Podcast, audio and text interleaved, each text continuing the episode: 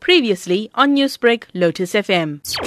The shooting that took place in uh, Dawnwest on, uh, I think it was Wednesday, if I'm not mistaken.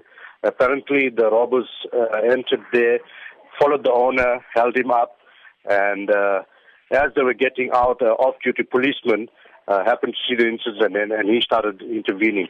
But unfortunately, the policeman was shot in the interim, and it's sad that. Newlands crime is getting out of hand. Uh, we as a community now, we are tired of this. We not getting the support from our local police station where the resources uh, are not enough for them to support us. So we're looking for the big guns, for, uh, for example, the uh, uh, councillors in the area to come to the party and, and, and give us some, some support.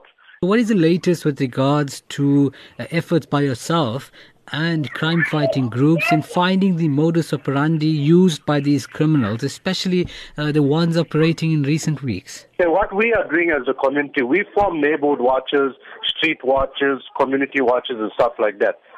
But in forming these community watches, we are getting a cold shoulder from Metro in a sense where they're not supporting us. They give us a hard time because we got a boom like in the cul-de-sac. Police is supportive, but not enough because they are under-resourced.